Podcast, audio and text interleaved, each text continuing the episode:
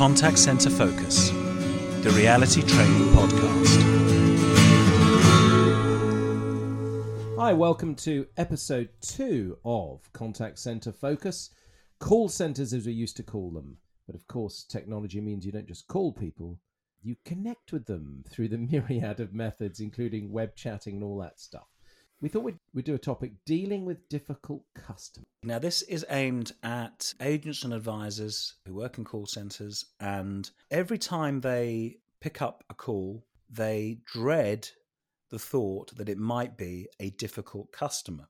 Now, the term difficult could mean lots of different things. It could mean somebody who is angry, annoyed, not necessarily wanting to go down the route of the call that you would like them to, someone who has been waiting for a long time and can't help but tell you their annoyance about that, or someone who's preoccupied with something else and that's making it difficult for you to take them down that that route that you need them to as well. So mm. there's lots of different forms of difficult customers. Sometimes we will vote with our feet and hang up on them, which I know is incredibly rude and uh, and bad form.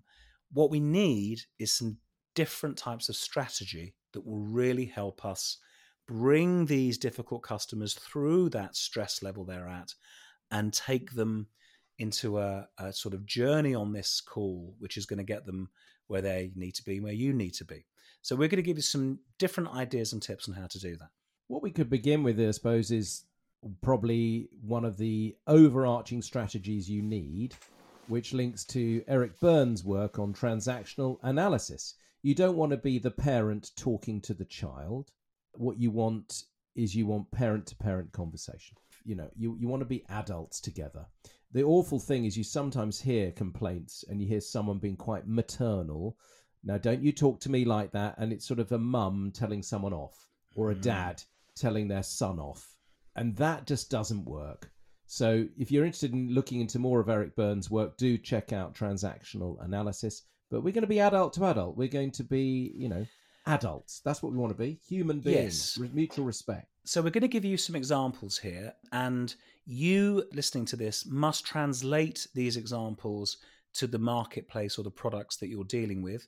I think the best way to do this would be to think about some kind of retention call. Now, the reason it's a retention call is that if you were calling into a company for the first time, apart from being on hold for a long time, you haven't got anything to really be annoyed with them about.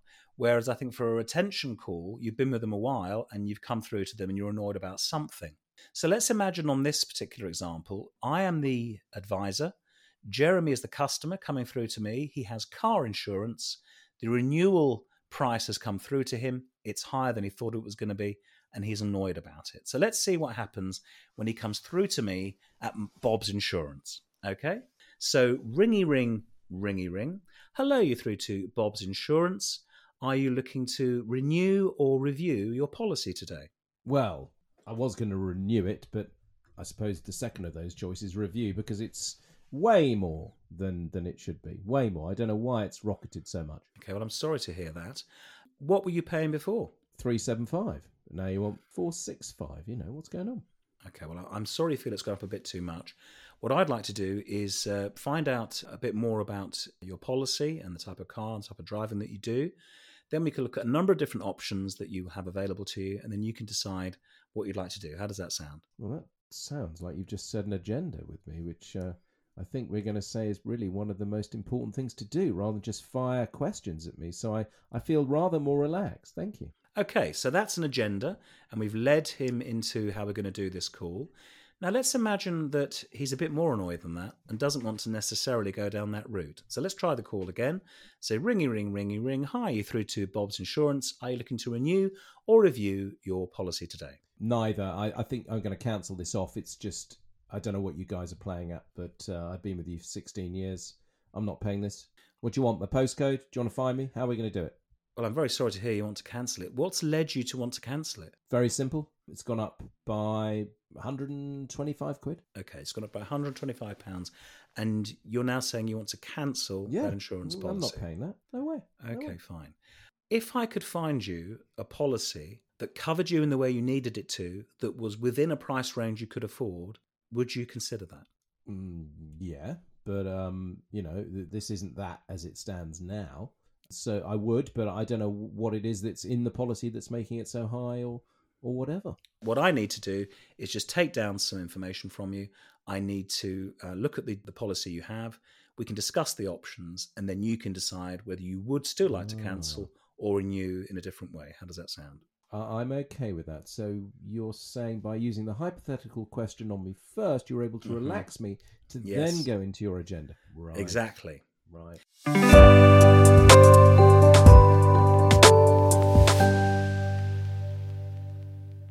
Thank you for listening to Contact Center Focus.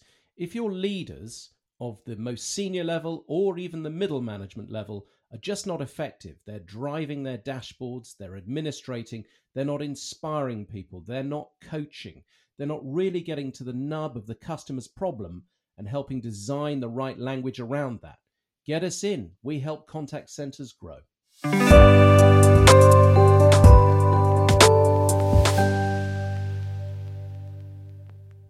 Now, the hypothetical question is important because you could have a customer who's so annoyed that when you say, if I could find you a policy that works for you within your price range, would you consider it? If they say, no, there's no way on God's clean earth I'm going to stay with you, I'm cancelling, there is absolutely no point in going down the road to try and save them. And this is a big mistake that lots of people make. They think we'll try anything to save them. No, you've said, if I could get you the right policy within your price range, would you consider it? No, I'm not going to consider it. Well, then there's no point in doing it. But in the majority of cases, they'll say, well, I might do. And then you set the agenda. There should be no call center conversations, regardless of how annoyed the customer sounds, that do not have an agenda that you control. It's the most important thing. Let's talk about the psychology of the hypothetical. So, if on a completely other thing, if Bob was tired and he really did want to go out with me for an evening, I'd say, "Hey, Bobby, do you want to come out tonight? Should we go out? Should we go out?" No, uh, I'm a bit bit tired, if I'm honest. Okay, so you're a bit tired. If we Mhm. could find a quiet little place where we had a Mhm. drink, and Mhm. even though you were tired, it wasn't overwhelming, we just had a relaxing evening, w- would you consider that?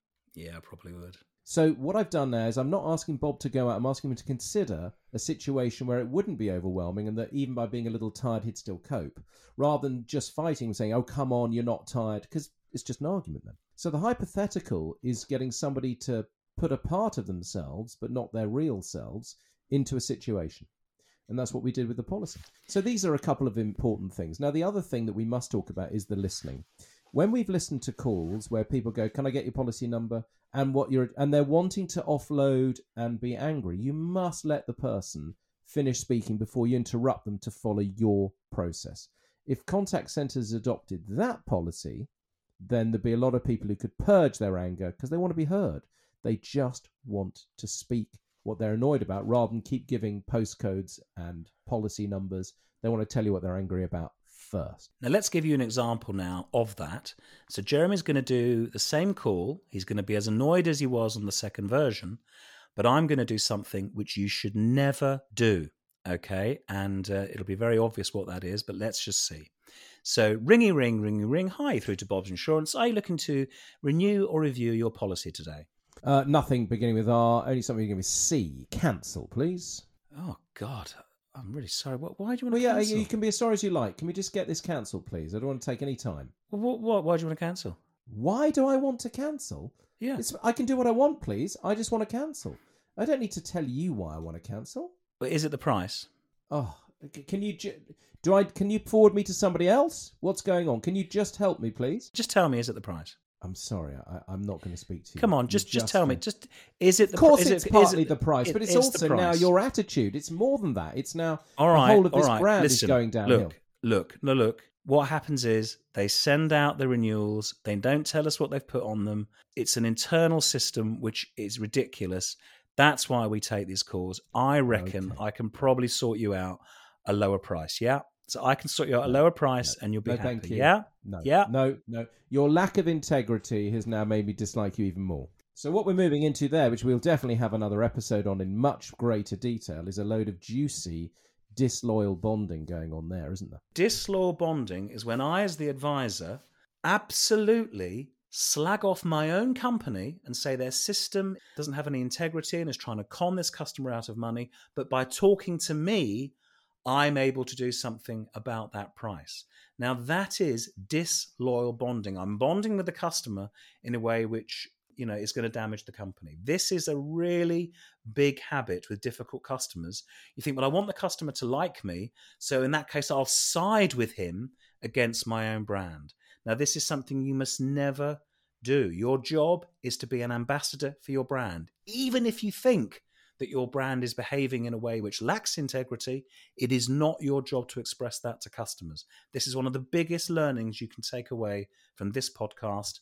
And for any work that you're doing in a call center, please understand that you must be loyal to your own company, which is a tough one. So listen, don't interrupt, set agendas, ask hypothetical questions. Now, of course, this is just being put to you in a very short framework in just you know a very short podcast episode. But even if you take these tips and you work on them you will increase and decrease the frustration of your customers. So thanks for tuning in. We'll have more for you soon. Cheers for that bobby. Bye for now. Bye